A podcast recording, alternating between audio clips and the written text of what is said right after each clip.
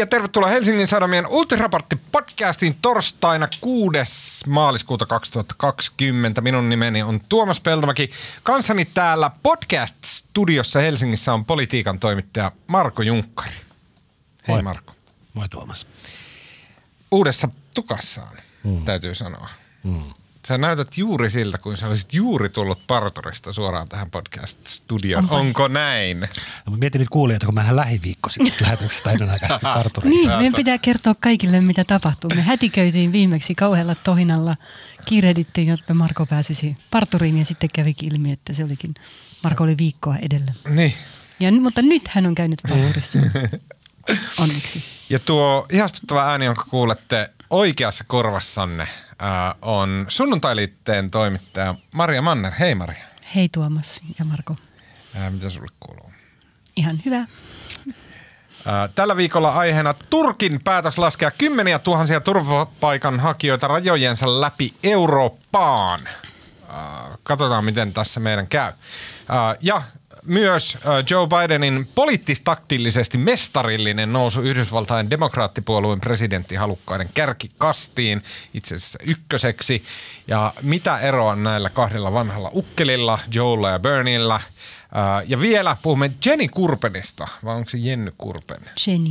Jenny Kurpen. Naisesta, joka nousi kansainvälisen kuuluisuuteen, kun hän kertoi menneensä naimisiin tanskalaisen sukellusveneen murhaajan Peter Madsenin kanssa.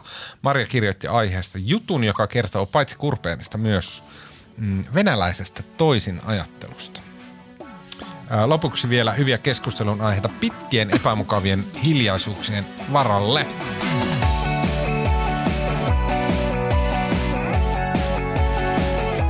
Okei. Äh, tuhansia ihmisiä on perjantain, per, perjantaista alkaen lähtenyt Turkista kohti Kreikan ja Burga, Bulgarian rajoja tarkoituksena siirtyä Euroopan unionin alueelle. Äh, Turkin presidentti Recep Tayyip Erdoğan, joka diplomatian korkeilla käytävillä tunnetaan myös vitun hulluna, äh, sanoi lauantaina äh, Istanbulissa pitämässään puheessa, että mitä teimme eilen, avasimme portit ja tämä porttien aukaiseminen nyt on sitten saanut ainakin Kreikan ja isot osat E U:sta paniikin ja hysterian valtaan. Eli Turkki teki tämän päätöksen sen jälkeen, kun kolmekymmentäkolme turkkilaista sotilasta oli kuollut äh, Syyrian armeijan pommituksissa Idlibin maakunnassa Syyriassa. Ja tämä Idlibin maakunta on semmoinen, mitä turkkilaiset on yrittänyt E U:n suuntaan pitää esillä, että että tota, ilmeisesti he ei pysty niin kuin hanskaamaan sen maakunnan tilannetta ää, tai sieltä tulevia niin kuin, ää, pakolaismääriä ja että tota, E U pitää jollain tavalla niin kuin ryhdistäytyä tämän Idlibin suhteen tai tämän pakolaistilanteen suhteen. Ja koska E U ei tehnyt käsittääkseni mitään, niin sitten tämä oli ää, Erdoganin keino. Suurin piirtein näin. Ää, Kreikka on kertonut siis ää, lauantaista alkaen estäneensä kymmeniä tuhansia laittomia rajanylityksiä. Sieltä on lähtenyt hyvin jotenkin brutaalia väkivaltaisen näköistä videomateriaalia liikkeelle, missä ainakin kyynelkaasutetaan ja pamputetaan ja ammutaan kumiluodeilla ihmisiä, jotka pyrkii kohti Kreikan rajaa tai ylittämään Kreikan rajan. Okei, milläs me lähtään? Maria, pakolaisasioiden asiantuntija. Terve. Millä silmin sä oot seurannut nyt tätä Turkin hybridioperaatiota? Niin, no ensinnäkin mun mielestä me puhutaan ihan väärästä asiasta, niin kuin toi sun avauksesikin osoitti. Että minkä takia me puhutaan siitä Turkin ja Kreikan rajasta, eikä siitä Idlibin katastrofaalisesta tilanteesta. Ja sitähän tässä on kyse, että E U ei ole kiinnostanut helvettiäkään, mitä siellä Syyriassa tapahtuu, vaikka siellä Idlibissä on ollut aivan kammottava tilanne kuukausina, on tietysti koko Syyrian sodan ajan.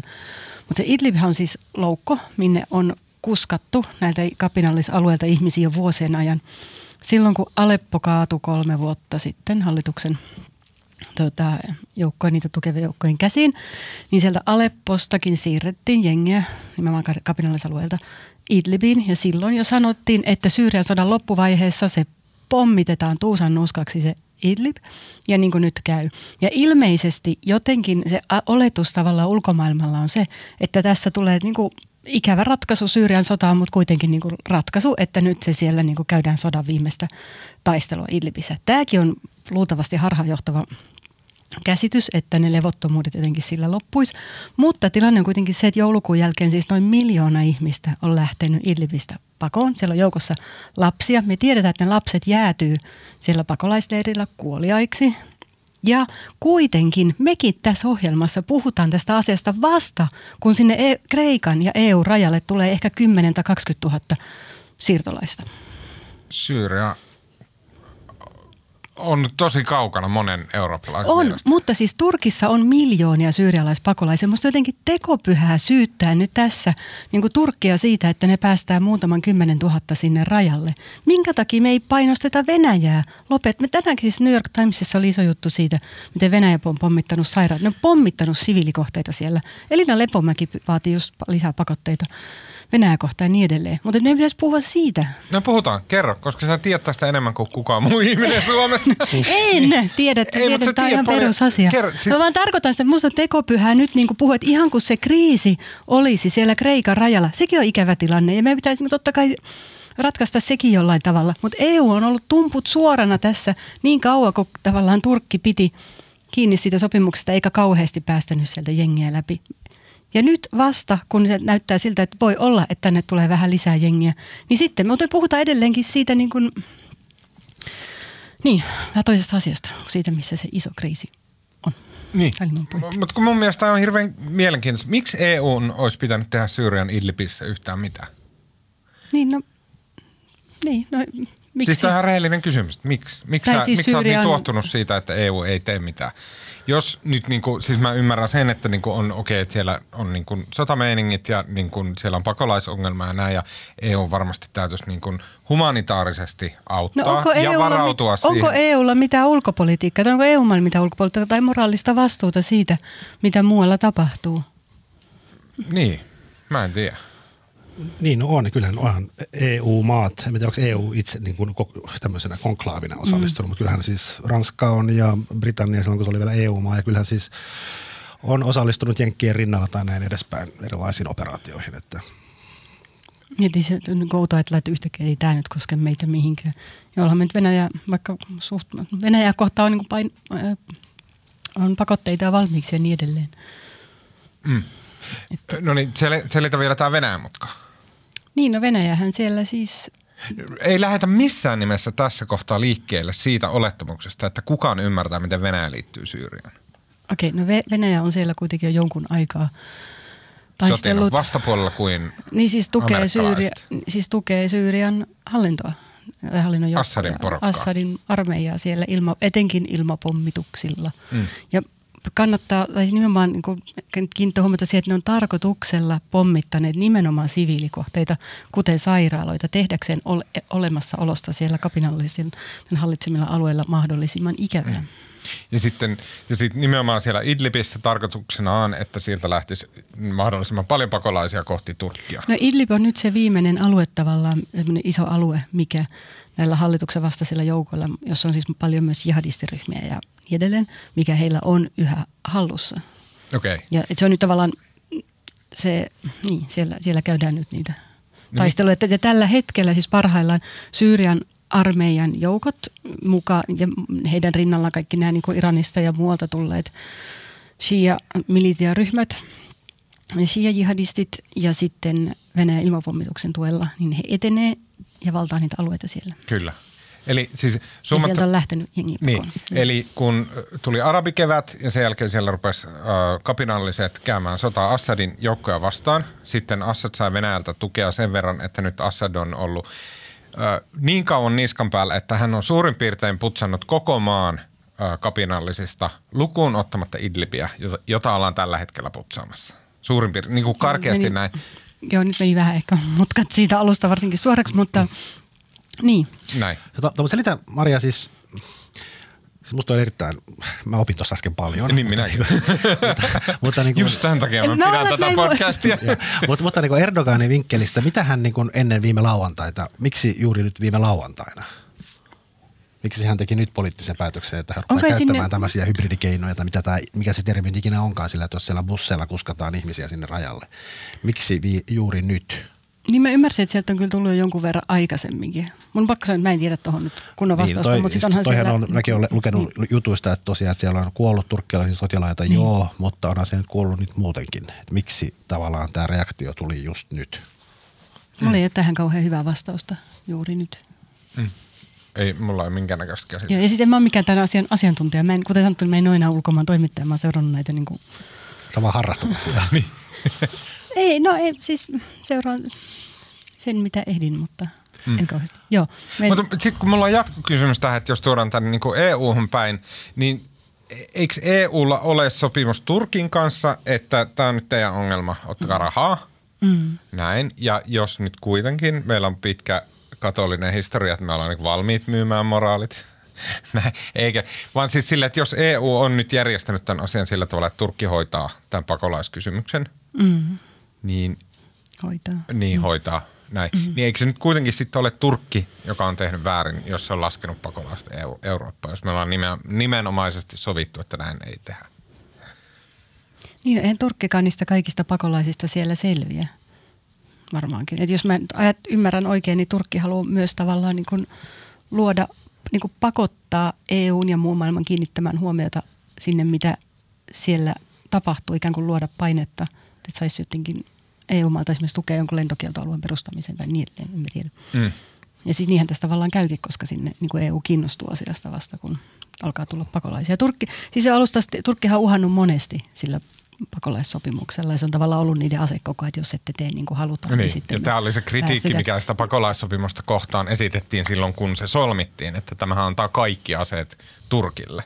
Että ne pystyy likistämään E U:ta kasseista ihan koska vaan. Niin olisi varmaan sekin kritiikki, että Turkki ei ole mikään semmoinen ihmisoikeuksia kauheasti kunnioittava valtio ja niin edelleen. Mutta jo, ja siis se on kyynistä tietysti käyttää näitä pakolaisia siinä pelinappulana. Se on ikävää, mutta tosiasia on myös se, että E U ei ole tavallaan tehnyt muuten mitään. Tai no mitään, ehkä tämä liioittelu voi olla, että en ole myöskään kaikesta ihan selvillä, mutta siis on oireellista sekin, että mediassa ja poliittisessa keskustelussa tällä hetkellä meillä huomio keskittyy nimenomaan siihen niin kuin Kreikan rajaan. Mä, niin kuin, mä haluan olla ylevästi sun kanssa samaa mieltä, mutta mä, niin kuin, ja, ja noin se on niin kuin moraalisesti, mutta ainahan ihmiset tekee noin. Ei ihmisiä kiinnosta kenenkään muut asiat kuin omat. Mutta vaikka kiinnostaisi vaan omat asiat, niin kyllä se Syyrian kriisi, tai niin kuin, sehän... ruokkii sitä levottomuutta ja myös sitä, että ihmiset tulee Eurooppaan. Että vaikka me oltaisiin kiinnostuneita vaan siitä, että tuleeko tänne ihmisiä ja kunhan, että vuosi kaksituhattaviisitoista ei toistu, koska silloin tänne tuli paljon ihmisiä ja se muutti Eurooppaan, niin vaikka me oltaisiin kiinnostuneita vaan siitä oman niin kuin, perseemme turvaamisesta, niin silloinkin meidän pitäisi olla kiinnostuneita siitä, mitä se Syyriasta. Joo, joo, siis aivan täysin. Pysytään vaikka... tavallaan vielä siinä rajan tuntumassa, ennen kuin mennään puhumaan E U:sta ja niin kuin Suomen, Suomen toimista tässä asiassa, mutta siis äh, presidentti Sauli Niinistö haastattelussa mun käsittääkseni, me, oliko meidän, äh, Hannu Mahlamäki, haastatteli häntä. Ei kun Anna-Liina Kauhanen. Anna-Liina Kauhanen haastatteli häntä, kun Niinistö oli, missä nyt olikaan? Jossain. Jossain päin Eurooppaa, niin samalla sai presidentti napattua ja haastattelija. Ää, Niinistö sanoi tässä yhteydessä, että hän, niin kuin, hän viittasi siihen suuntaan, että pitäisi harkita tämmöistä niin kuin, ää, turva-aluetta siihen Syyrian ja Turkin rajan tuntumaan. Tämmöistä niin kuin, näille pakolaisille tämmöistä aluetta, johon he pystyvät asettumaan ja heidät, heidät niin kuin, en tiedä mitä siinä... Miltä tämä kuulostaa? Koska sitä kohtaa esitettiin heti kritiikkiä, että ne on yleensä silleen hyvin, hyvin, hyvin vaarallisia alueita näille pakolaisille. Että sinne sitten pyörii armeijan perään ja niin kun se jälki voi olla todella rumaa. Mä en ainakaan mm. osaa sanoa tuohon mitään. Tota, saanko mäkin esittää kysymyksen? Siis mua, mm. niin kun, eilen oli sitten E U:n sisäministereiden kokous jossain ja sitten siellä oli myös paikan päällä oli näitä erilaisia E U-viskaleita siellä Kreikan rajalla.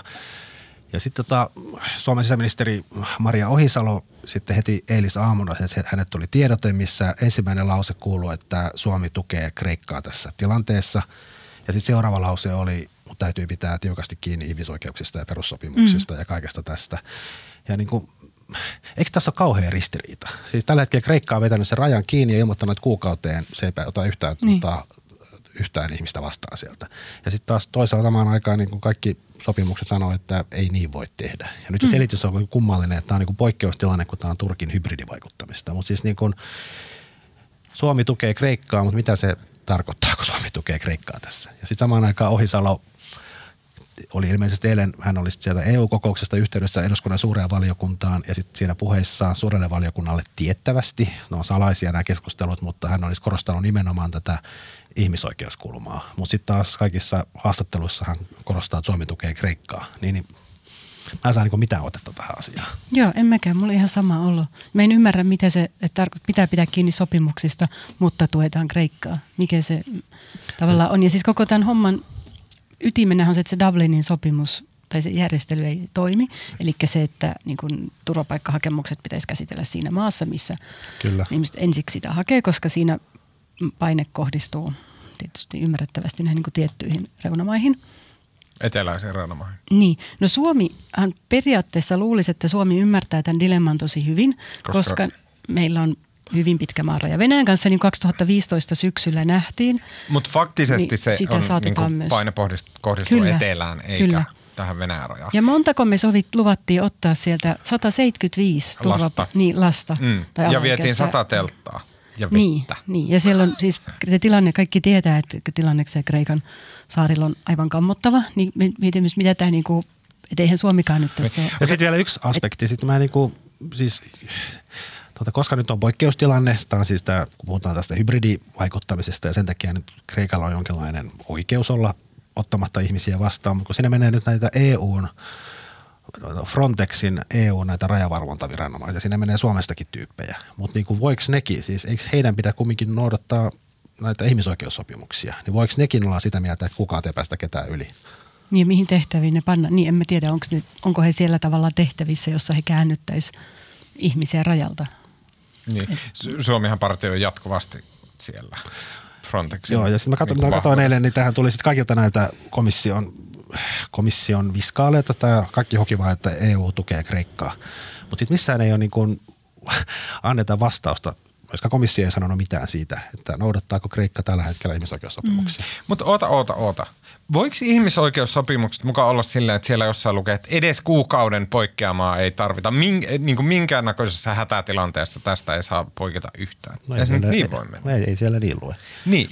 Mutta siis jos, jos Kreikka sanoo, että okei, että nyt yhtäkkiä niin Turkki selkeän aggressiivisesti mm. kääntää hanasta ja Kreikka on sille ihan kusessa saman tien, niin onko heillä mahdollisuus tehdä sille, että hei nyt niin kuin, siis mä, mä ymmärrän, että siellä on niin kuin. No, tämä on, tämä on just se kysymys, mistä niin. puhutaan. En mä tiedä. Ja sitten tässä on niin kuin, komissio ei ole suostunut lausumaan, että onko tämä oikein vai väärin tavallaan tämä pysäyttäminen tai kuukauden tauko. Ne, ne on vaan niin kuin, kaikki vaan kiertää sen kysymyksen. Mut, mut. Ja, ja mihin se perustuisi, että niin kuin tällä hetkellä tavallaan, että mi, mi, siis se mitä mä oon ymmärtänyt, niin kansainvälisten sopimusten mukaan kuitenkin selkeästi turvapaikan hakeminen on ihmisoikeus.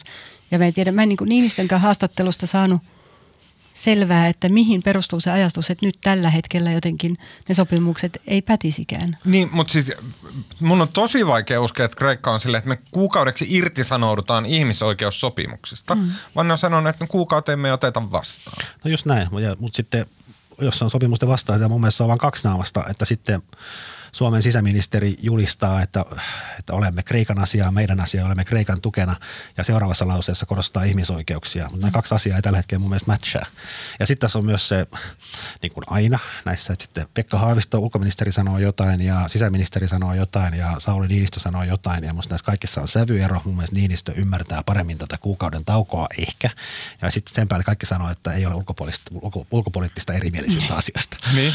Mutta eikö Suomen taktiikka aina ole silleen, että me voidaan sanoa monia asioita, koska meillä on niin monta ihmistä huseeraamassa siellä mm. ulkopoliittisessa. Näissä lausunnoissa ei ole eroa kuulemma. Kaikki on samaa mieltä. Niin, ja me ollaan nähty kuitenkin videoita ja valokuvia siitä, että miten Kreikka tällä hetkellä toteuttaa tätä kuukauden taukoa, eli ei ota ihmisiä vastaan. Et olette varmaan nähneet samat videot, missä ne rannikkovartijat hakkaa kepellä niitä mm. siirtolaisia siellä veneessään. Kyllä, mikä on niin kuin hirvittävää ja näin, mutta niin kuin ei... Niin kuin, ei niitä tilanteita voi yhden sille viralliksi lähtevän videon perusteella päättää. Ei tietenkään, mutta... Mm. Ni, siis... Niin pahalta kuin se tuntuukin ja se niin kuin kama on tosi pahan näköistä, mutta ei sillä ole niin relevanssia siihen, että niin kuin sen perusteella arvioidaan, että mitä Kreikka tekee. Niin kuin sen yhden videon, josta kaikki puhuu. Ei, mutta sitten niin samaan aikaan, kun Suomen nimenomaan poliitikot sanoo, että me tuemme Kreikkaa ja kannatamme ihmisoikeuksia, niin mä haluaisinkin tietää, että mitä se ihan konkreettisesti tässä kohtaa tarkoittaa. Ja sitten kolmas, kolmas lause, missä kaikki päättäjät toistaa, että tilanne on hyvin vaikea. Niin, mutta siis, ja siis musta on selvää, että Kreikka haluaa nyt sanoa, että he ei selviä tästä yksin. He, he on niin sanoneet sitä koko ajan. Se tilanne se saarilla on käynyt tosi koko ajan kestämättömämmäksi. Ja sitten tietysti sekin on selvää, että iso osahan näistä ihmisistä ei varmaan haluaisi hakea Kreikasta turvapaikkaa. Ne haluaisi tulla siitä niin kuin läpi enemmän pohjoiseen. Ja sitä on tehneetkin. Osa heistä, siellä ei ole myöskään pelkästään syyrialaisia, sinne tulee kaikkialta muualtakin jengiä ja niilleen. Sitten tilanne on pahentunut tasaisesti viime kesästä asti siellä ja koko ajan sanoneet, että ne ei selvi yksinään. Ja kun E U-maat muut on niin täysin kädettömiä tai siis haluttomia löytämään mitään järkevää ratkaisua siihen, että sitä jotenkin, me aikaisemmin oli taakanjako menetelmä, missä puhuttiin, mistä siirrettiin joitain tuhansia Suomeen silloin, muistaakseni Kreikasta, niin kuitenkaan nyt minkä sellaisia. Niin, ja ainoastaan Suomeen. Kukaan muu ei ottanut sitä taakanjakoa tosissaan. Ottihan niitä jotenkin, mutta ei ne välttämättä tietenkään aina siis pysynyt. Niinku, se, se, se on tosi hankalaa myöskin. Käytännössä toinen maa, joka olisi voinut ottaa sen taakanjaon tosissaan Ruotsi, mutta kun ne oli ottanut jo muutenkin. Niin, Ruotsi niin tuli tosi niin paljon. Niin, mutta sitten tähän jotenkin vielä tähän, vielä yksi teema tähän päälle, mutta sitten sit jos miettii, kun tällä hetkellä, jos Kreikka ei kestä, joo, ei kestäkään, mutta jos tavallaan toistuisi se kaksituhattaviisitoista mm. tulisi niin kuin miljoona, miljoonia ihmisiä rajan yli Eurooppaan. Mä en usko, että myöskään Eurooppa kestäisi sitä. Mm. No niin, mun... ja, mä, ja mä puhun nyt tavallaan siitä kantokyvystä. Totta kai tänne miljoona ihmistä mahtuisi, mutta kun katsoo tätä poliittista tilannetta ja miten jengoilla se on jo nyt, niin, niin musta jos tämä toistuisi tämä kaksituhattaviisitoista, niin tämä maan politi- maanosan politiikkahan olisi täysin se. Täysin riekaleena. Mun mm. mielestä niinku, niinku, okei, se, se Kreikan rajan tilanne ja se, että et Erdoganin tapaisella niin kuin diktaattori henkisellä viiksiniekalla on niin paljon valtaa tänne, sen niin kuin kiristysruu, tai niin kuin, se on joku niin kuin hana, josta se pystyy kääntämään tänne vyöryä ja vyöryä, vyöryä porukkaa. Ja sitten Venäjällähän on samantyyppinen niin kuin, äh, vipuvarsi käytössään. Ja tämä oli tilanne jo vuonna kaksituhattaviisitoista Venäjän osalta ja kaksituhattakuusitoista ton E U:n ja Turkin välillä, jolloin tämä niin kuin pakolaissopimus solvi, solmittiin. Niin mua, mua kiinnostaa aivan hulluna se, että niin kuin mitä E U:ssa on tehty sen jälkeen, koska vuodesta kaksituhattaviisitoista Kuusi. on ymmärretty... Se vuoden kuusitoista oli se sopimus. Niin, mutta vuodesta kaksituhattaviisitoista asti on ymmärretty, että meidän systeemit ei, ole, ne ei kykene, ne ei niin kuin toimi. Dublin ei toimi yhtään, se nähtiin kaksituhattaviisitoista. Se on ilmeisesti, pala- Dublin sopimuksella tai menettelyllä palautettuja määrä on edelleen, se on tuhansissa. Puhutaan siis muutamasta tuhannesta, jotka on niin kuin palautettu tyyliin Kreikkaan Suomesta tai, tai jostain muusta E U-maasta. Italiaan, mm. tota, äh, näin. Ja sitten mä, mä katsoin tämmöistä niinku paneelia, luentoa YouTubesta tästä asiasta. Ja sitten siellä ainakin yksi tämmöinen profa selitti sitä, että et, et se, et se Dublin on niin naurettava, että on olemassa semmoisia tapauksia, missä esimerkiksi äh, Sveitsi, joka on mukana tässä niin kun, äh, E U näissä pakolaissysteemissä, vaikka ei E U, E U on kuulu, niin Sveitsi saattaa sanoa Italialle, että no okei, että hei, että itse asiassa nämä on tullut teillä ran, rantaan nämä ö, pakolaiset, jotka meille on tullut, että me palautettaisiin teille Dublin menettelyllä tämä. Ö, ja tota, sitten italialaiset on silleen, että joo, totta kai, että palauttakaa vaan, mutta meille käy vaan kuukauden ensimmäinen tiistai, vaan lento, joka on ennen kahtatoista ja vaan Milanoon ja vaan kaksi kerrallaan. Jolloin et, et sitä Dublin sopimusta kierretään niin kuin aivan niin kuin naurettavilla ää, tekosyillä ja muilla, koska tuolla tavallaan viimeiset pakolaiset palautettaisiin Dublin menettelyllä niin kuin kaksituhattayhdeksänkymmentäkahdeksan. Näin. Ja sit, eli on nähty jo viisi vuotta, että Dublin menettely ei toimi ollenkaan. Siis ei niin kuin millään tavalla. Taakanjako ei toiminut yhtään. Meillä ei ole minkäännäköistä mekanismia olemassa E U:ssa, ei minkäänlaista. Ja sen tilalle ei ole tullut mitään. Siis kerta kaikkea ei ole tehty yhtään mitään. Näin mä, siis näin. No, mä katsoin vuoden vanhan luennon tästä aiheesta. Vaikea... Niin joka kerta, kun mä oon kysynyt, että missä tässä turvapaikkajärjestelmän uudistamisessa mennään, niin, niin vastaus on ollut suurin piirtein. Sehän on ihan järkyttävää. Niin, että on tosi vaikea löytää tuohon mitään. Koska nimenomaan siis tu- pakolaisuus on ongelma, joka ei millään tavalla kunnioita mitään kansallisvaltiorajoja. Mm. Ja sitten meillä on tämmöinen, meidän systeemi perustuu täysin kansallisvaltioihin. Mm. Siis tämä turvapaikanhakusysteemi. Niin ja sitten on tietysti sekin kysymys, että onko niinku järkeä, että kun se turvapaikanhakijana tämän, tai tässä on niinku liittyy monta kysymyksiä, onko järkeä, että he, se keskeinen väylä tulla tänne on nimenomaan turvapaikanhakijana, kun osa näistä ihmiset tietysti etsii vaan parempaa elämää ja niin edelleen. Mutta mä palaisin vielä silti tuohon Turkin rooliin, se ajatuksen siitä, että Turkki nyt jotenkin vaan Eurooppaa kiusatakseen toisi sinne rajalle jengiä. Turkissa on yli neljä miljoonaa syyrialaispakolaista. Jos puhutaan siitä, että kuka kestää ja mitä, niin kyllä niin kuin sitä turkkilaisiakin jonkun verran ymmärtää. Et ilmeisesti Turkissakin on, alkaa olla niin kuin aika syyrialaispakolaisten vastainen ilmapiiri. Ja kun sä kysyit siitä, että minkä takia Turkki nyt tekee jotain, niin mä oon ymmärtänyt niin, että se, ne siis Turkin kärsimät sotilaalliset tappiot ja heidän sotilaalliset kuolemat siellä Idlibin seudulla on vaikuttanut, sitten taas luonut niin kuin lisää painetta siihen, että jos sieltä vain niin kuin ramppaa lisää jengiä, niin heillä tulee myös paine ehkä päästää sitä mm. Eurooppaan, eikä olla, että hekään ei välttämättä niin kuin katso pystyä. Että kyllä niin kuin Lähi-idässä noita pakolaisia on kuitenkin niin tosi paljon enemmän. Mm. Sitten niin kuin, toinen asia, niin kuin, tämä linkittyy siihen, mitä Maria Ohisalo sanoi viime viikolla, että mm. Suomessa on edelleen noin kaksikymmentätuhatta näitä ihmistä, jotka tuli kaksituhattaviisitoista. Mm. Ja sitten, että ei heillä ole mitään turvapaikkaa, he ovat vaan niin kuin jääneet tänne. Niin kuin, siis tarkoittaa, että kaikilla Onks heillä niin paljon? Silloin tuli kolmekymmentätuhatta ihmistä Suomeen. Valtaosa on jäänyt, joo. Kyllä. Mm. Ja sitten äh, myös E U:ssa tilanne on tismalleen sama. Ihan, ihan valtaosa niistä ihmistä, jotka tuli kaksituhattaviisitoista, he on edelleen täällä, vaikka he ei ole oikeutettuja turvapaikkaa. Niin. Että he on tavallaan niin kuin paperittomina mm. tai ilman niin kuin oikeutta oleskella E U:ssa, niin he on jääneet tänne. Ja että se, kaikki palauttamismekanismit, mitä meillä on, niin ne ei toimi. Ja sitten myöskin, mm. että onko ne moraalisesti ollenkaan. Tässä vaiheessa voi olla, sanotaan, nuoret ihmiset, jotka on elänyt kolmasosan elämästään E U:ssa, niin miten heitä ruvetaan palauttamaan. Norjassa keskustellaan tämmöisistä tapauksista esimerkiksi. Näin. Ja tota, siis, mut nyt tavallaan, ja nyt Marko suhun päin, että nyt kun me ruvetaan tulee niin kuin siihen, että miten kotimaan poliitikot, miten niin kuin eri maissa nämä poliitikot reagoi tähän, niin okei, kaksikymmentätuhatta ihmistä jossain Kreikan rajalla tai Turkissa tapahtuu jotain, niin eihän se nyt niin vaikuta. Mutta sitten, että meillä on edelleen kymmeniä tuhansia ihmisiä siitä aiemmasta niin kuin ratkaisematta. Ne kysymykset on tavallaan niin kuin ratkaisematta täällä Suomessa. Ja sen jälkeen, jos meille rupeaa tulemaan lisää turvapaikanhakijoita, joista jälleen kerran siihen tulee päälle ihmisiä, jotka jää. Niin kuin en tiedä, onko näin käymässä. Niin tämä kuulostaa siltä, että niin kuin ensi vaalien jälkeen ei ole olemassa kuin yksi puolue, ja se on perussuomalaiset. Oletko varmaan se luku on kaksikymmentätuhatta? En, kuulostaa vasta en aika ollenkaan. Koska sieltä on lähtenyt mun mielestä niin näistä kolmekymmentäviisituhatta, mitä niitä tuli, sieltähän lähti myös vapaaehtoisesti. On lähtenyt sieltä niin lähti niitä niin kuin reittisiä. Mä googlaan sen tässä, puhukaa, mä googlaan sen tässä samalla. kaksikymmentätuhatta oli irakilaisia, mutta muistaakseni siis tuhannet irakilaiset kuitenkin palasi silloin vapaaehtoisesti. Osa on lähtenyt. Siis paljon, muihin, niitä, paljon niitä on edelleen Suomessa, en sitä väitä vastaan. Mut siis mutta siis tuhansia on. kaksikymmentätuhatta kuulostaa musta vaan tosi isolta. Mä en mä täysin hatusta. Ei ollut täysin hatusta. Mä, mä muistelen, että se oli näin, mutta en, en muista, että pitääkö sitä paikkaansa. Mä etsin sen tässä, niin jatkakaa. Ei meillä ole mitään jatkettavaa. Jatkakaa. Niin, mutta mä en muista, oliko se viimeksi vai milloin me puhuttiin sit siitä, että että niin hallitusohjelmassa on tämä kirjaus meillä kotisuomessa, että halutaan helpottaa sitä, että nämä turvapaikanhakijana tulleet voisi jäädä tänne työluvan turvin, niin sehän on yksi yritys löytää ratkaisu siihen, että mitä tehdään mm. näiden ihmisten kanssa. Kyllä, mutta sen prosessin eteneminen ei ole vissiin sujunut kauhean jouhevasti. Ei, se on osoittautunut ilmeisesti odotettua vaikeammaksi.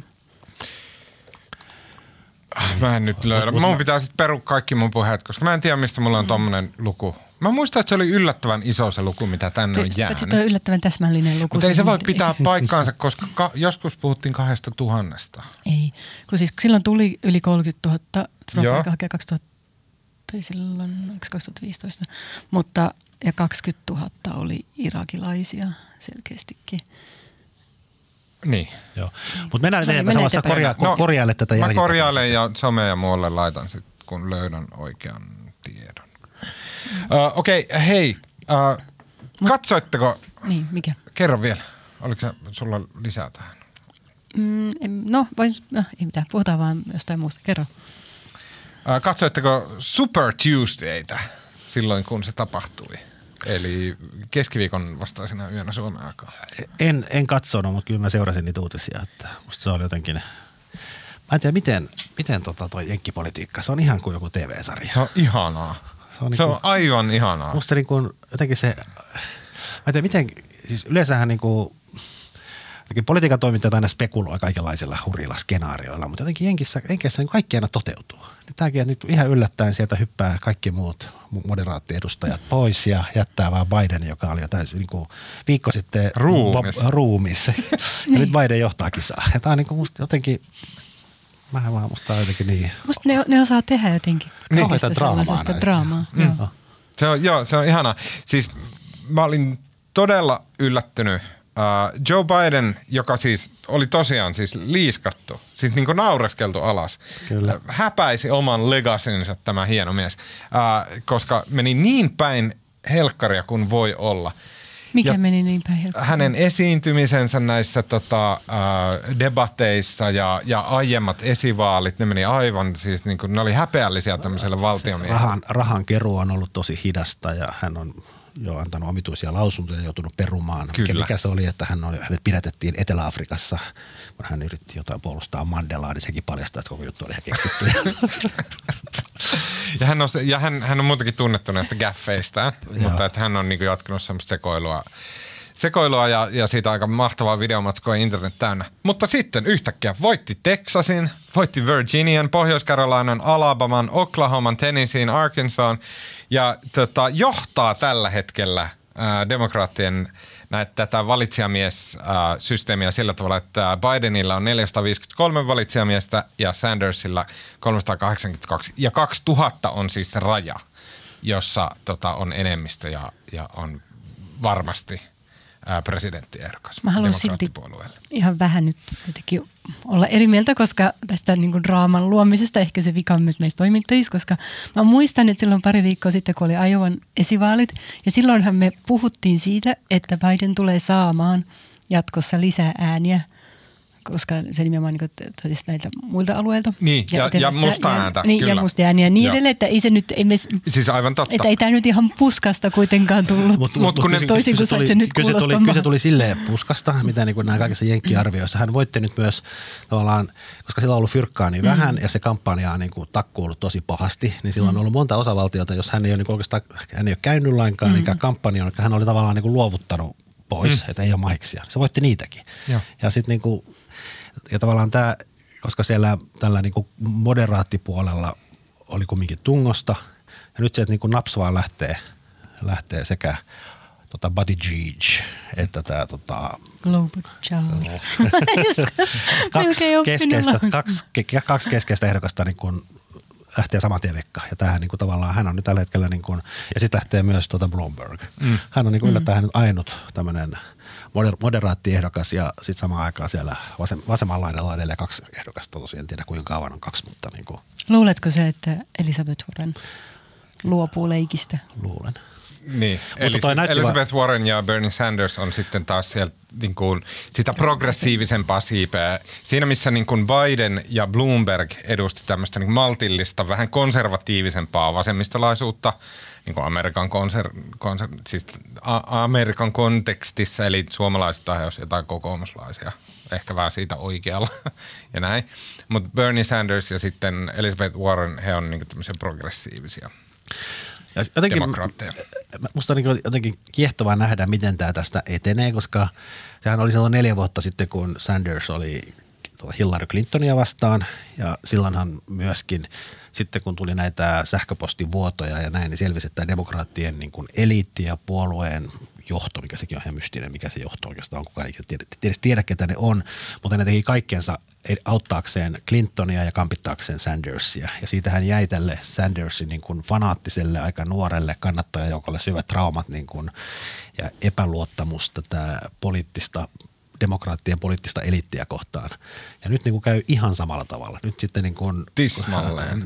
Naps vaan, kaikki kilpailijat katoaa ja tota Biden rupeaa nyt nöyryttämään Sandersia, joka vielä viikko sitten oli menossa niin kuin selvästi ehdokkaaksi. Ja mä niin kuin, onhan tämä, ja mä luulen, että siis tämä Sandersin kannattajakunta, ne tulee kyllä katkeroitumaan tosi pahasti. Ja kyllä. Mä en usko, että semmoista puolueen kaunista yhdistymistä, jos Biden voittaa ehdokkuuden, niin tuskinpa se puolue mihinkään yhdistyy, että sinne jää aika paljon katkeria ihmisiä. Tähän on ensinnäkin ihan totaalinen itsemurha demokraattipuolueelle. Siis tämä niin kuin, se, että he tälleen niin kuin, äh, sen, niin kuin, sen puolueen äidit ja iskät niin kuin siirtyy sitten, että no pistetään kuitenkin tämä Grandpa Joe sinne, niin kuin tämmöinen. Ja, ja Biden on niin kuin mahtava tyyppi. Muistatko, mulla tulee meille vaan ne meemit, jossa se on Obaman bro, kanssa. Miss, just mennäisin sanoa Biden bro, missä se on Obaman kanssa, niillä on niin, ne on niin kuin kaksi semmoista lutoista koiraa keskenään. Ja, ja niin sitten Obama on niin, Joe. Joe, älä nyt. Ja näin.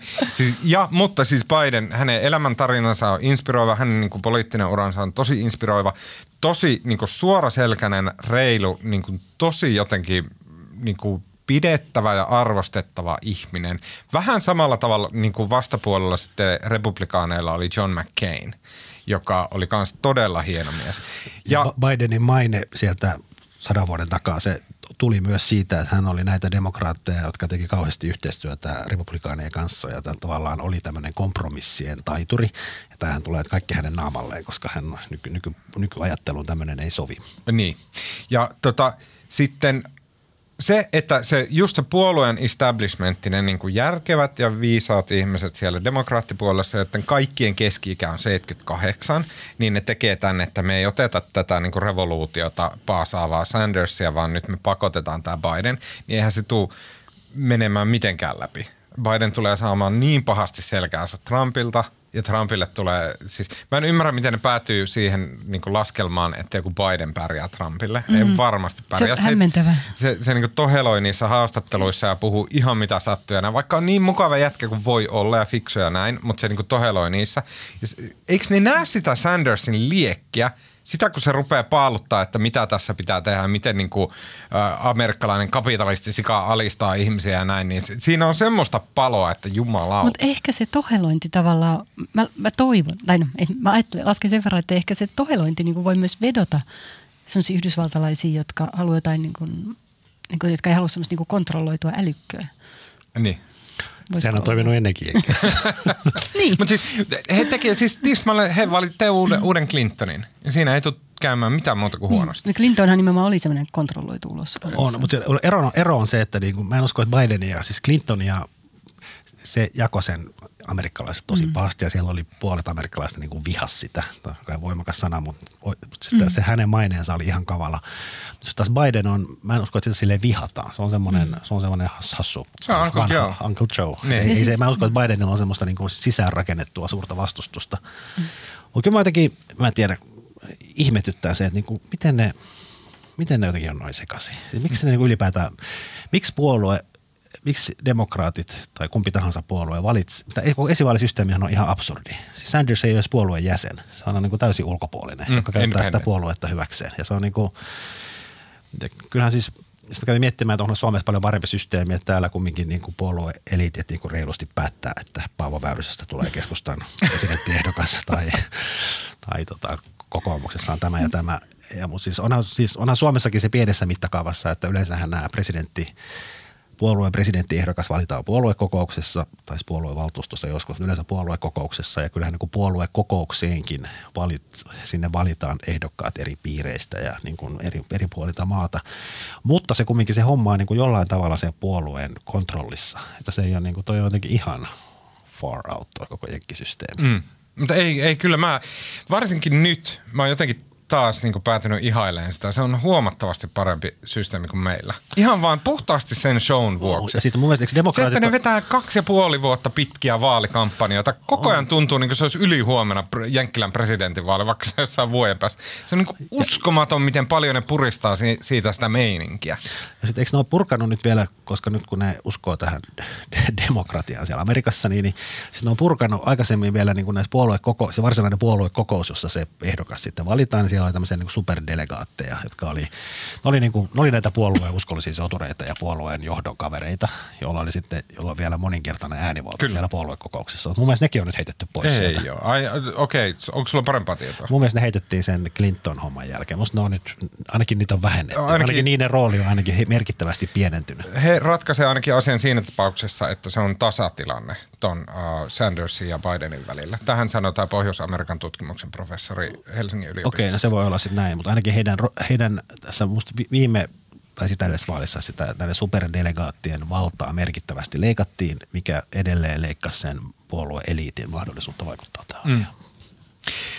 Mo- Mä myönnän, että mä oon tämmönen Biden bro, ei kun Bernie bro. Ai niin, oot sä lukenut sitä ja tota, kritiikkiä? Joo, niin kun, mun, mun mielestä oli tosi mielenkiintoista, että nyt kun Bernie rupesi pärjäämään, niin sit rupesi kuuluun mediassa ja varsinkin sosiaalisessa mediassa niin kun russutusta siitä, että, että Bernie tuo mukanaan niin kun tämmöistä niin kun vihaa naisia kohtaan ja tämmöistä niin kun seksismiä ja huonosti muuta. Käyttäytyviä nuoria, arrogan ylimielisiä miehiä. Niin, niin tämmöisiä vähän niin kuin punttisalilla käyneitä, asiastaan innokkaita niin kuin mies puolisia Bernin toksisia miehiä. toksisia miehiä. Ja sitten mä lueskelin jonkun verran tätä niin kuin tämän, äh, sanotaan niin kuin intersektionaalisen vasemmiston kommentointia Berniestä.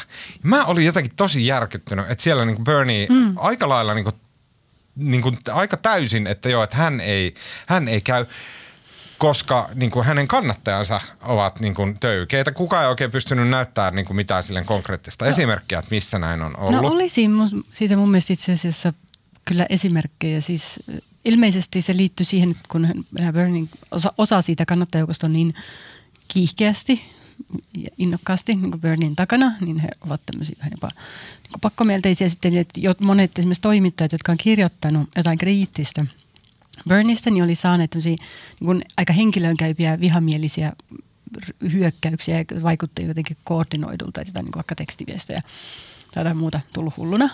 Ja sitten tietystikin niin kuin, nämä voi olla niin kuin, ihan mitä tämän pikkujoukko siitä kannattajakunnasta, jotka tekee jotain tämän kaltaista.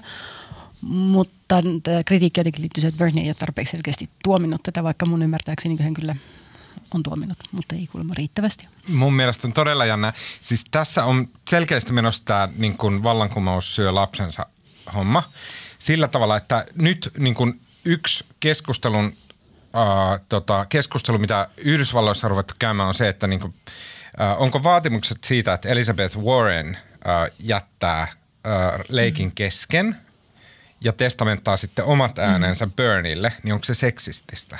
Mm-hmm. Vaikka just niin kuin se niin kuin edellinen parivaljakko Bloomberg ja Biden teki tismalleen saman, mutta sitten koska Bernie on niin paljon lähempänä sitä niin kuin intersektionaali vasemmistoa, niin he on niin kuin alttiimpia ja herkempiä näkemään esimerkiksi seksistisyyttä tämmöisissä niin kuin taktisissa valinnoissa. Niin ja ehkä se, mä oon ollut yllättynyt. Tai jotenkin aina hölmistyn siitä, miten paljon sitten kuitenkin sukupuolella tuntuu olevan Yhdysvaltain vaaleissa merkitystä. Että kun on niinku selvää esimerkiksi, että vuoren, vaikka kotiosavaltiossaankin niinku miehet ei kannata häntä mm. kauheasti. Niin voi tietysti olla, että sekin lisää sitten syytö, tällaisia syytöksiä vaikka. Mistä, se, mistä Warren ja Bernie ottikaan yhteen? Siis se oli joku näistä vaalitenteistä. Uh, Warren sanoi, että Bernie oli vastannut hänelle, että ei nainen voi olla mm, presidentti. Että ei, kun, että, ei kun, että nainen ei voi voittaa, kaksituhattakaksikymmentä nainen ei vaan niin kuin tuu voittaa niin, vaaleja. Mikä, siis ikävä voi olla, että hän on ihan oikeassakin niin, siinä, niin, tämä, mutta on se tietysti niin kuin, ymmärrän myös ei, just mun mielestä, tästä, mun mielestä se oli niin kuin ääliömäinen. Niin kuin, siis se, se on väärin. Berniehän ei missään nimessä sanonut, että sä et tuu voittaa sen takia, että sä oot nainen. Vaan sehän oli semmoinen taktinen analyysi, että nyt me ollaan siinä tilanteessa, että meidän ei kannata laittaa naista, koska nainen ei tule tässä tilanteessa voittaa, missä Hillary Clinton on just edellisissä vaaleissa ottanut turpaan silleen kuusisataa nolla mm. niin kuin vitun häpeällisesti. Taktisesti tietysti on aika huono veto sanoa. Niin, mutta silti, että niin kuin vääntää se tuommoiseksi niin kuin seksismikysymykseksi on idioottimaista. On, ja mutta se, siinä taustalla on siis Bernie ja Bernie Sanders ja Warren on ihan myös. Bernie näin meidän kesken. No, niin mä tiedän, että säkin olet Bernie, bro. Ne on mielestäni hyviä ystäviä keskenään ja niillä on niin kuin tavallaan pitkä yhteinen historia. Sen takia tämä yhteenotto oli vähän niin kiehtova. Niin oli. Mutta mä, mä ajattelin, onko se Warren edelleen niin kuin vihainen Birdille. Se voi olla, että hän kiusallaan on siellä loppuun asti siinä kisassa mukana. Mun mielestä se kuulostaa edes järkevältä, koska silloin Warren, äm, tota, on olemassa tämmöinen termi kuin äh, murder-suicide, joka liittyy näihin tota, äh, vaaliväittelyihin. Eli Warrenin sanottiin tehneen murder-suicidin, kun hän niin kuin tuhos esimerkiksi Bloombergin siellä lavalla. Sillä niin kuin kuittaili kaikesta paskasta, mitä Bloomberg on esimerkiksi New Yorkin pormestarina tehnyt. Mutta että yleensä, että jos sä todella niin kuin tehokkaasti pistät sun kanssa ehdokkaan silleen niin kuin kölin ali, niin siitä, se paska tarttuu suhun ittees. Sua ei pidetä niin kuin miellyttävänä ihmisiä. Sen takia se on murder-suicide. Näin. Mutta se, että jos Warren pysyisi Bernien mukana, niin sittenhän Warren voisi tehdä kaikki ne paskahommat ja Bernien ei tarvisi. Ja sitten Bernie saisi niin kuin jäädä niin kuin itsekseen. Tahriintumatta. Mutta mua kiinnostaa myös, mun mielestä niinku Berniestä tässä keskustelussa, mä tiedän, että Markoa ei enää niinku niin hirveästi nää nykyajan niinku ihme tota, Twitter niinku intersektionaalivillitykset. Niinku nykyajan villitykset ei enää kiinnosta kauheasti. Marko aina rupeaa näyttää silleen vähän vaivaantuneelta, kun ruvetaan puhumaan intersektionaalisuudesta. Mutta mua, mua, kiinnostaa, niinku, tota. Tota, äh, mua kiinnostaa tämä sen takia, että on olemassa kahta erityyppistä vasemmistolaisuutta, mm. jossa niinku tämä moderni vasemmistolaisuus äh, on, mä oon tänään menossa siis seminaarin kuuntelemaan vasemmiston tulevaisuudesta juttua. Niin, moderni vasemmistolaisuus on tämmöistä intersektionaalista vasemmistolaisuutta, jossa, ja se on se, mikä on niinku pullauttanut lähes täysin semmoisen niinku old school talousvasemmistolaisuuden pois kartalta. Ennenhän ajateltiin sillä, että niinku vasemmisto on olemassa äh, puolustamassa sitä tyyppiä, joka on köyhä, se asuu vuokralla, sillä on Sillä on yleensä ottaen myös typerät mielipiteet, se on rasisti, se ei ole käynyt kouluja, se ryyppää aivan liikaa, hakkaa sen äh, vaimoa ja lapsia, mutta se on köyhä ja se niin kuin köyhyys on tehnyt siitä sellaisen. Sen takia ne köyhyyttä tuottavat rakenteet pitää poistaa. Ja tämä on se sosialisti, mitä esim. Bernie Sanders on. Niin, se on niin semmoinen talousrakenne miten, miten, miten sosialisti. Pullautettu pois, kun Sanders on nyt niin... Kyllä, ei vaan just näin. Ja sen takia Sanders, se ei kato kelpaa näille intersektionaaleille, koska se edustaa sitä vanhaa vasemmistolaisuutta. Sitten tämä uusi intersektionaalinen vasemmistolaisuus, se keskittyy taas, niin kuin sen mielestä ne rakenteet on erilaisia. Ne ei ole niitä talousrakenteita, vaan ne on niitä identiteetin palasia, ää, jo, jo, joista tehdään se arvio, että niin kuin, onko ihminen sorrettu vai ei. Ja sen takia se, niin kuin, siinä on olemassa semmoinen niin kuin, mun mielestä vasemmiston sisällä oleva skisma, jota Bernie edustaa. Sen niin kuin modernin intersektionaalisen vasemmistolaisuuden ja sen old school talousvasemmistolaisuuden välillä. Ja mun mielestä on ihan pohjattoman mielenkiintoista. Tota, nyt, äh, nyt ilmeisesti vastikään muutama päivä sitten tuli tämä Piketyn, tämän ranskalaisen ranskalaisen taloustieteilijän, jonka se edellinen kirjahan oli tämmöinen maailmansensaatio ja nyt sen uusi kirja. Ilmestyi jo aikaa sitten ranskaksi ja nyt se käännettiin englanniksi, nyt sitä on joka lehdessä on, Jenkkilehdessä on nyt arvioita. Ja sen, se on ilmeisesti ihan huikea se työ, se on taas yli tuhatsivuinen ja siinä käydään niin kuin maailman historiaa läpi alusta lähtien. Mutta yksi sen keskeisistä viesteistä on se, että siinä pohditaan niin kuin, miksi vasemmisto on nykyään tuhoutunut ja, se yksi, ja miksi maailmasta on tullut niin epätasa-arvoinen, niin sen Piketyn yksi ajat tai viesteistä tämän tuhannen sivun jälkeen on se, että tota, tavallaan du- du- duunareita ei enää kiinnosta nykyvasemmistolaisuus. Eli tota, se on koulutettujen ihmisten touhua ja sen takia se on muuttunut niin kuin merkityksettömäksi, koska niillä ei ole enää massoja takana. Ja se osoittaa tämän kehityksen, miten, minkä takia populistiset, populistipuolueet on saanut nämä Kyllä, just duunarit, duunarit taakseen, mutta se tekee se kun älyllisesti tosi kiehtovasti. Niin, kun se karikatyyri on se, että jos ennen sä olit sorrettu sen takia, että sulla, sun kuukausipalkka oli tuhat markkaa ja sä asut jossain mökissä keskellä Kainuuta, niin silloin sä olit sorrettu ja sulla oli helvetin vaikea olla ja sä et saanut syödä tarpeeksi. Nyt sä oot sorrettu, vaikka sä oot tiedätkö, Helsingin yliopiston psykologian maikka, mutta koska sä oot nainen, musta ja lesbo, niin sen takia sä oot sorrettu ja näin. Mikä on tietenkin altaa paskaa, eikä se niin kuin intersektionaalinen Hä? ajattelu ole noin yksioikoista, mutta tämä on se niin kuin ster, niin kuin karikatyyri. No niin, mutta nyt mennään eteenpäin. Mennään, no niin, hyvä. Mä rupesin innostaa, sori.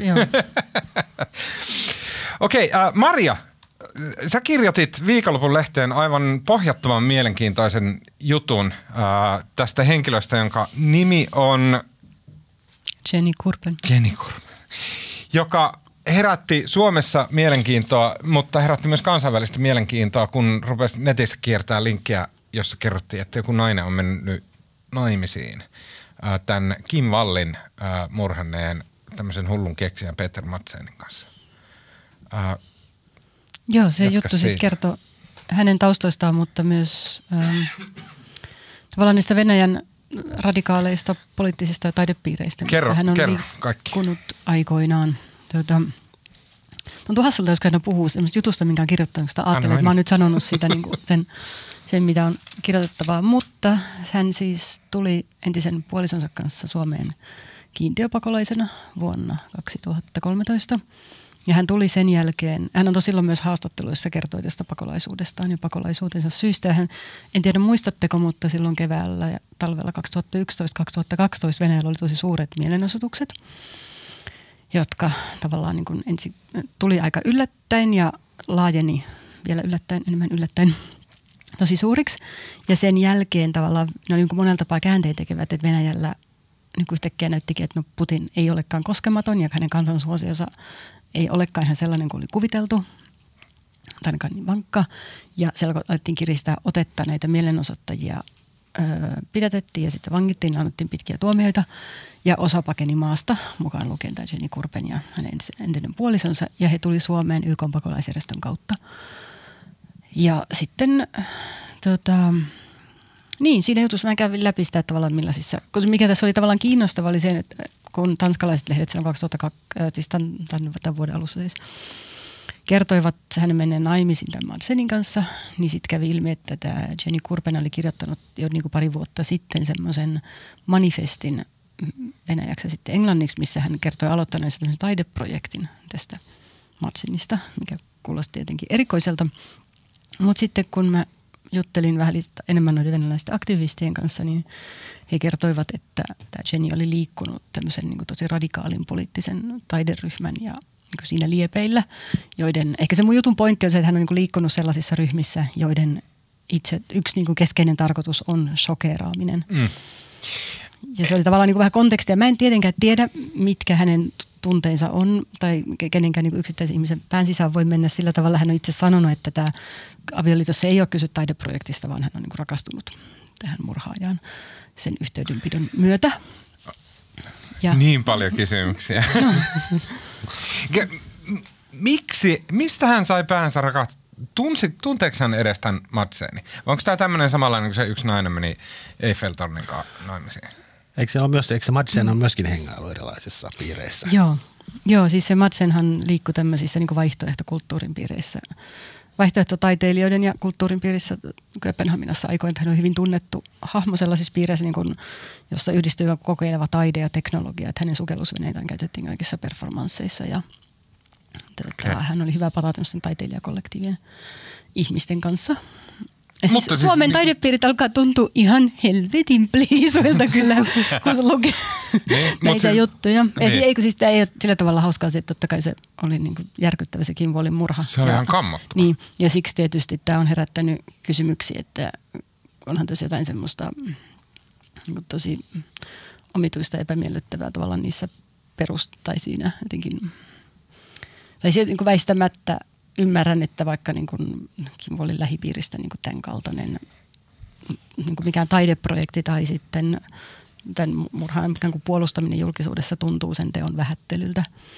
Mutta ehkä sekin oli yksi syy siihen, miksi me haluttiin kirjoittaa niistä taustoista tavallaan, jotta se niin kuin tavallaan heidän aikaisempi poliittinen toiminta myös kävi ilmi, koska sen jonkun verran sen uutisoinnin jälkeen oli sellaista puhetta, että miksi naiset rakastuvat murhaajia ja rikollisia ja niin edelleen. Ja niin kuin psykiatrisesta näkökulmasta niin meistä oli sitten tärkeää myös käsitellä ikään kuin näitä yhteiskunnallisia ulottuvuuksia heidän. Ja sitten nimenomaan niin tavallaan semmoista toimintaa, joka on ollut aika itsetarkoituksellisen shokeeraavaa toisinaan, mm. joskaan ei ehkä pelkästään. Mutta siinä on toinenkin, siis huomasitte varmaan Ranskassa on ollut... Mutta oota, ennen kuin mennään Ranskaan, mä haluan, että kun sä kirjoitit tästä äh, tota, äh, Kurpenista, niin Venäjällä on ollut niin kun nimenomaan siellä oppositiossa, siellä on tätä niin kun taidehihulointia tosi paljon. On tämä niinku Kurpen ja hänen sekoilunsa ja sitten niinku naimisia näin. Sitten oli Pussy Riot-niminen mm. jengi, joka tota, teki pornoa, murtautui kirkkoihin, niin, virkkasi siis, niitä baklavaa. Tota. Joo, siis, Pussy, siis se Voina eli Vaina-taideryhmä, jossa tämä Jenny Kurpenkin niinku löyhästi pyöri siinä porukassa, niin osa niistä perusti myöhemmin Pussy Riotin. Eli niin. Tavallaan niin kuin samaa skeneä. Onko tämä yksi porukka, joka on silleen, tiedätkö, että se on vain kaksikymmentä niin kuin jotain opiskelukaveria, jotka nyt sekoilee vaan, ja sitten saa luo semmoisen fiiliksen, että siellä on niin kuin valtava armeija, niin kuin kaiken maailman hihuleita Venäjällä, vai, vai että onko se niin kuin vain joku venäläinen tapa, että oppositiota tehdään tälleen niin kuin tosissaan? Tosi niin kuin spektakulaarisesti.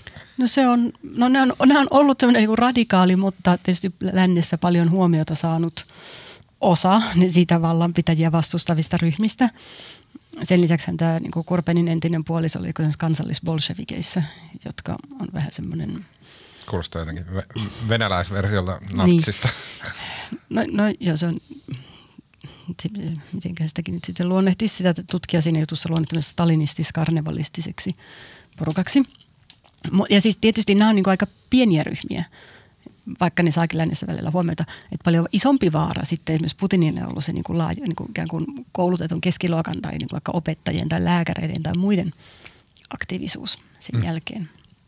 Mutta ehkä se yksi, yksi pointti tavallaan siinä jutussa oli myös se, että nämä niin kuin Putinin vastustajat tai vallanpiteen vastustajat Venäjällä, että vaikka ne on sorrettuja, monet heistä, myös kansallisbolshevikit, niin he on monesti myös ehkä lännessä ollut aika väärin ymmärrettyjä. Et me helposti ajatellaan, että kun nämä ihmiset vastustaa Putinia, niin sitten ne niin kuin on tavallaan meidän liberaali arvomaailman kanssa jotenkin tekemisissä, vaikka esimerkiksi tämä Voina taideryhmän perustaja ja sen on kannattanut sitten myöhemmin Krimin liittämistä Venäjään ja niin edelleen. Mm. edelleen. Uh, Adam Curtis, joka on varmasti suurin nero, mitä länsimaat on historiassa on tuottanut, on siis B B C:n uh, dokumentin tekijä. Ja hän teki, uh, mä en muista tarkalleen mikä hänen dokumenteista se oli, mutta siinä viitattiin tämmöiseen tyyppiin, joka on siis Putinilla töissä, tämmöinen kuin Vladislav Surkov. Mm. Ja hän on Putinin pääpropagandisti. Ja tota, hän, niinku, se Surkov oli, niinku mä haluan vaan sanoa tästä, niinku kaikki, katsokaa Adam Curtisin dokkareita, on parasta, mitä voi ikinä katsoa. Niin, niin se Surkov teki vaikka semmoisia juttuja, että okei, että he, hän niinku sponsoroi, äh, tota, siis maksoi mielenosoituksen Putinin puolesta. Ja myös maksoi paikalle Putinia vastaan mielenosoituksen. Ja sitten kun häneltä kysyttiin tästä, niin hän niin kuin sanoi, että joo, tälleen hän just teki. Että hän maksoi nämä molemmat tähän paikalle. Ja sillä tavallaan, että et loi semmoista niin kuin surrealistista sirkusta sinne Venäjälle, jolloin tavallaan niin kuin silloin saadaan semmoinen fiilis, että kukaan ei tiedä, niin kuin, että mitä vittua täällä tapahtuu. Että niin kuin mikään ei tarkoita mitään ja mikään, millään, niin kuin kaikki on vaan sekavaa omituista niin kuin showta. Ja näin. Mm. Ja että se on yksi itse asiassa niinku semmoinen niinku vaikuttamisen keino Venäjällä. Näin oli siis Hypernormalization-niminen dokkari Adam mm. Curtisilta. Aivan supermielenkiintoinen. Ja mun niinku tuli mieleen tästä äh, tota, äh, Kurpenin äh, touhuista niinku tommonen juonne venäläisessä poliittisessa vaikuttamisessa. Joo, ja sitä mun piti sanoa, siis venäläistähän on nyt aika pilkalliseen sävyyn kommentoineet sitten mediassa tota, viimeistä jälkeen, kun tämä...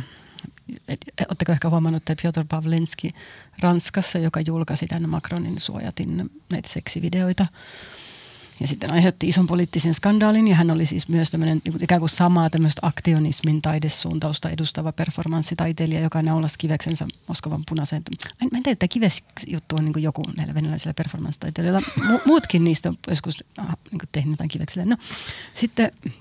Hän kuitenkin sai turvapaikan Ranskasta ja sitten kerran sytytti siellä jonkun Ranskan keskuspankin oven tulee muistaakseni.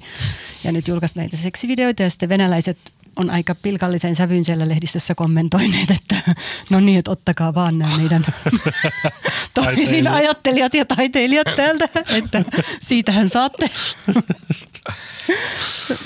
Joo. Joo. Okei. No. Äh, erittäin mielenkiintoinen juttu äh, viime viikonlopun lehdessä ja netissä tietenkin aina saatavilla. Äh, mikäs se otsikko oli? Mm. Laittakaa H S V:n hakuun Maria Manner, löytyy sillä. Äh, tota... Mä olin, siis mä siksi emmin, kun mä printissä ja verkossa on eri otsikot, niin mä en ollut ihan varma, että millä sen löytää sieltä niin verkosta. Sitten kun tulee seuraavan kerran kovan luokan lumimyrskyä, pujahdatte sitä piiloon jonnekin baariin. Hyvinkään Sveitsiin. Hyvinkään Sveitsin baariin. Ja tota, äh, siellä sitten otatte ehkä rommitotia. Olisiko jo punaviini season? Onko meneillään? Punaviinia lasillisen. Et sä rättilä edelleen? Olen. Kaksi kuukautta, kuusi päivää. Oho. Kova. Varmisti vaan. Kyllä. Myös nuuskato ja nikotiinit. Kaksi kuukautta, kuusi päivää. Kova. Se on ollut niin vaikeeta sen nikotiinin kanssa. Se on ollut niin hirveetä. Oletko säkin nuuskan käyttäjä? On joo, mulla meni niin kuin vasempaa oikeaa sieraimaa ja korviin ja kaikkialla ja näin. Siis niin kuin tosi, ei mä nyt paljon, mutta siis nuuskahan tosi vahvaa ainetta. Ja nyt sit kun sen lopetti ja sit muuten, jos mulla ei ollut nuuskaa, niin mulla oli aina purkka, silleen aina, myös yöllä. Näin. Ja sit se, se että nikotiinista joutuu, se tuntuu niin hirveältä, että mä en ole edes kerennyt miettiä sitä ryyppäämistä, koska mä oon niin tuskissani sen nikotiinin kanssa. Niin. Niin, joka tapauksessa sitten kun äh, juotte lasillisen punaviiniä, vaikka alkoholitonta punaviiniä lempibaarissanne, ehkä tuossa Beerhausissa Sanomatalon vieressä ja katselette sieltä lumimyrskyä, niin tota, milläs äh, ajattelitte ystäviä kollegoita äh, viihdyttää? Miten? Aloita sä. No, Mä voisin, ah, nyt yksi hyvä juttu tuli mieleen, ja se oli se, mitä me, kollegamme Pipsa suositteli juuri. Siis Atlantikissa on loistava juttu ydinperheen menneisyydestä ja tulevaisuudesta. No, pitkä juttu, mutta se käy läpi sitä, että on vähän niin kuin ydinperheen historiaa, miten tuore keksintö se on ja miten se ei vaan enää toimi. Ja sitten mitä voisi olla vaihtoehtoja.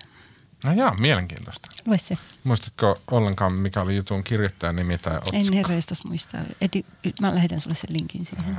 Atlantic ja Nuclear Family. Niin sillä löytyy, että David Brooks. Mm. Jota mä, mä oon monesti suositellut David Brooksin ah, juttuja jo. Täällä. Joo, no, David Brooks on mahtava. Hän on viisaimpia ihmisiä, ketä mä tunnen. Uh, tota, The Nuclear Family was a mistake. Joo. On jutun aivan, nimi. Niin olikin. Siis mä, mä, niin kuin, mä kiinnitän paljon vähemmän huomiota nykyään toimittajien kuin sinä. Sitten, eihän tavalliset ihmiset kiinnitä huomiota ei niin, toimittajien. Ei, ei, ei. Mutta ne, jotka tietää, niin tietää. No niin. Marko. Tämä tuli todella yllättäen. Mä voisin... en näitä ni, teet kuin viisi vuotta. Ni, niin. Tota, mä, mä en oikein nyt oikein mistään nyt kauheasti innostunut, mutta hädissäni voisin kehua. Mä, joo, sitten mä katoin, olen nyt taas... iloinen ja onnellinen ja tyytyväinen, koska mun mielestä tämä, tämä, tämä Better Call Saul-sarja on aivan huikean hieno. Se on siis spin-off tästä Breaking Badista. Breaking Badista ja sit, nyt on vi, vissi viides kausi ja tämä on viimeinen kausi, missä kerrotaan. Tämä on niin kuin takauma siitä Breaking Badista, missä kerrotaan, miten tämmöisestä rosvojen asianajajasta tuli se rosvojen asianajaja. Se on musta vaan niin kuin... tosi epäamerikkalaisesti tehty. Siinä on, niin kuin, se on aika kerronaltaan hidas ja siinä ei niin kuin jotenkin... Jenkkikäsikirjoituksessa aina langat punoutuu yhteen, mutta tässä jää koko ajan kauheasti semmoisia asioita auki. Tämä on jotenkin silleen, niin kuin, se on jotenkin niin kuin eurooppalaisen oloinen jotenkin siinä hitaudessa. Tosi onko mahtava sarja. Onko siinä se, että tota her, Hermanos Cannabisnes on? Kyllä. Ai niin se. Ai että. Ai että. Onneksi mä oon säästellyt tuota. Mä siinä... aloin katsoa, katsoa sitä. Mä katsoin ekaa kautta puoliväliä, se oli ihan fine. Se, vähän lähti, se oli vähän synkkää ehkä jotenkin. Mä en jaksanut. Mutta mä tiedän, että mulla on toi herkku vielä jossain musta ne vaan vaihteli tosi paljon ainakin jossain vaiheessa ne jaksot, niiden taso. Eks ehkä joo, ollut? Ja se on mun mielestä lähtien musta, ekat, ekat kaudet oli musta huonompia, mutta nyt se on parantunut koko ajan. Ja sit siinä on tässä, musta tässä eilen tuli uusi jakso, mitä mä en ole kattonut vielä. Mä oon kattonut kaksi ekaa tästä uudet kaudelta ja sit siinä toisessa jaksossa oli semmoinen... Mikäs se on se, se vanha ukko, joka on se kovis, semmoinen... Mike. Mike, joo. Yeah. Ai niin jo se. Siinä on niinku, joka sitten näissä Breaking Badissa on semmoinen kaikkivoipa hahmo, joka niinku pistää kaikki kylmäksi. Viholliset kylmäksi niinku niin. Noin vaan. Ja tässä niinku Breaking Badissa se ei ole, kun tässä Better Call Saulissa se ei ole vielä niin paha, mutta se koko ajan niinku kehittyy tähän supermies. Ai että. Ja, ja sitten tota, sit siinä on semmoinen... Tarinassa on ollut koko ajan mukana se, että hän hoitaa tota, tämmöistä lastenlastaan. Hän aina sitten, kun hänen tyttärellään niin on työkiireitä, niin soittaa sitten isoisän paikalle ja hän leikkii semmoisen pikkusen, ehkä kahdeksanvuotiaan tytön kanssa. Ja, tota, nyt tässä viimeisimmässä jaksossa ne rakentaa, hän rakentaa, hän on niin kuin maailman kivoin isoisä, semmoinen aika jörö, mutta rakastaa sitä lastenlastaan ja rakentaa tuommoista majaa pihalle. Ja sitten se kahdeksanvuotias tota, ei pistäkään niitä majan Isois, vastoin isoisän ohjeita se pistää jotenkin huolimattomasti vinoon yhden portaan siinä ja sitten se suuttuu se isoisä ja se on jotenkin niin kuin mahtava kohtaus, mitä hän suuttuu tälle kahdeksanvuotiaalle tyttärelle ja rupeaa huutamaan sille ja sitten siinä jotenkin asia sen kummemmin selitetä, tyttö lähtee itkiä sisään ja sitten hmm. hän jää mököttämään ja katsomaan kaukaisuuteen hmm. ja sitten hän sanoo, että kun tämä palaa töistä kotiin tämä hänen tytön äiti, niin se sanoo, poistuu sieltä ovet paukkuen ja sanoo, että tyttäresi ei suostu puhumaan kanssani. Tässä ollaan nyt matkalla kohti jotain. Kohti, kohti Maikin pahuutta. Erittäin ihanaa, että mä voin katsoa tuon vielä. Tota, hei, mä haluaisin, mulla on vähän semmoinen ehkä eri, vähän tämmöinen reflektoivampi suosittelu. Mähän siis tein tämmöistä poliittista satiiriohjelmaa. Joka on tä- Suositteletko sitä? Josta on tämä, tämäkin podcasti spinnattu onneksi erilleen. Mutta tota, uh, uutisraportti, se ohjelma loppuu mun mielestä kaksituhattaseitsemäntoista, eli siitä rupeaa olemaan kolme vuotta. Ja tota, mä, se, mä käsikirjoitin ja juonsin ja, ja tota, tein oikeastaan tosi paljon muutakin siinä ohjelmassa. Ja siihen liittyy se, että mä paljon katoin myös niin kuin ulkomaan esikuvia. Ja sitten kun mä lopetin sen ohjelman tekemisen, niin mä lopetin myös niiden ulkomaan ää, tota, ohjelmien katsomisen. oikeastaan kokonaan. Tarkoittaa niin kuin Last Week Tonight with John Oliver ja Daily Show with Trevor Noah, Stephen Colbert, joka on enemmän nyt semmoinen niin kuin mummulle ja papalle tehty niin kuin talk show nykyään. Mutta tota, mä lopetin niiden kattomisen ja sitten kun mä rupesin valmistautumaan tämän viikon tähän meidän podcastiin, niin sitten mä vähän niin kuin rupesin katteleen tubesta, tota, että no mitäs nämä on sanonut tota Bidenista nämä Last Week Tonightit ja, ja tota Trevor Noahit ja muut. Ja katsoin niin kuin eka kertaa kolmeen vuoteen sitä poliittista satiiria. Hitto se on hyvää. Sen, sen huom- se antaa semmoisen jonkun niin kuin ihan mahtavan perspektiivin asioihin, mitä ei todellakaan saa, vaikka kuin lukisi uutisia ja kuinka olisi somessa ja näin. Se, niin kuin, se jotenkin, se on niin kuin jännästi realistisempi tapa seurata esimerkiksi Jenkkien presidenttikamppailua kuin uutiset, koska uutisissa asiat otetaan supervakavasti, eihän ihmiset oikeasti ota supervakavasti. Niissä Daily Showssa näytettiin heti ekana, mitä Trump oli sanonut Michael Bloombergista, mini-Mikeista ja näin. Ja se jotenkin se klangia niin kuin keskustelun taso, ne on tosi fiksuja ja teräviä, mutta ne, ne niin kuin enemmän reflektoi sitä, miten niin kuin tavalliset ihmiset ajattelee asioita. Meillä, meillä on hipintä holmaton mystinen tavallinen ihminen, jota me aina viitataan. Niin. Mutta jos mä puhuin tällä viikolla yhden tuttavan kanssa, joka on komediakäsikirjoittaja ja kirjoittaa myös satiiria ja T V-viihdettä. Ja hän huomautti, että uutiset on tavallaan niin kuin komedian vastakohta ja sen takia nimenomaan uutiset ja niin kuin media toimii niin loistavana kehyksenä kaikelle hauskalle, koska se on lähtökohtaisesti niin vakavaa ja tosissaan, että tavallaan sen sisällä voi, niin kuin jos, jos se, että siihen panee mitä mm. tahansa asioita, niin tekee siitä, niin kuin se ristiriita tekee siitä niin koomista. Mä suosittelen siis kaikille, se oikeasti niin kuin tuntuu psykologisesti tosi hyvältä katsoa niitä amerikkalaisia Daily Showta ja Last Week Tonightia. Mä suosittelen niitä. Tämä kuulostaa niin kuin silleen itsestäänselvältä, mutta siis katsokaa niitä. Tubesta löytyy tosi hyvin kaikki. Katsokaa, siitä tulee niin kuin ihan sairaan mukava fiilis.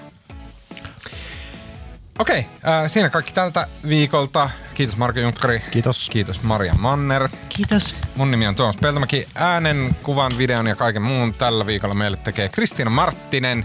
Ja tota, me kuullaan ensi viikolla. Moi moi!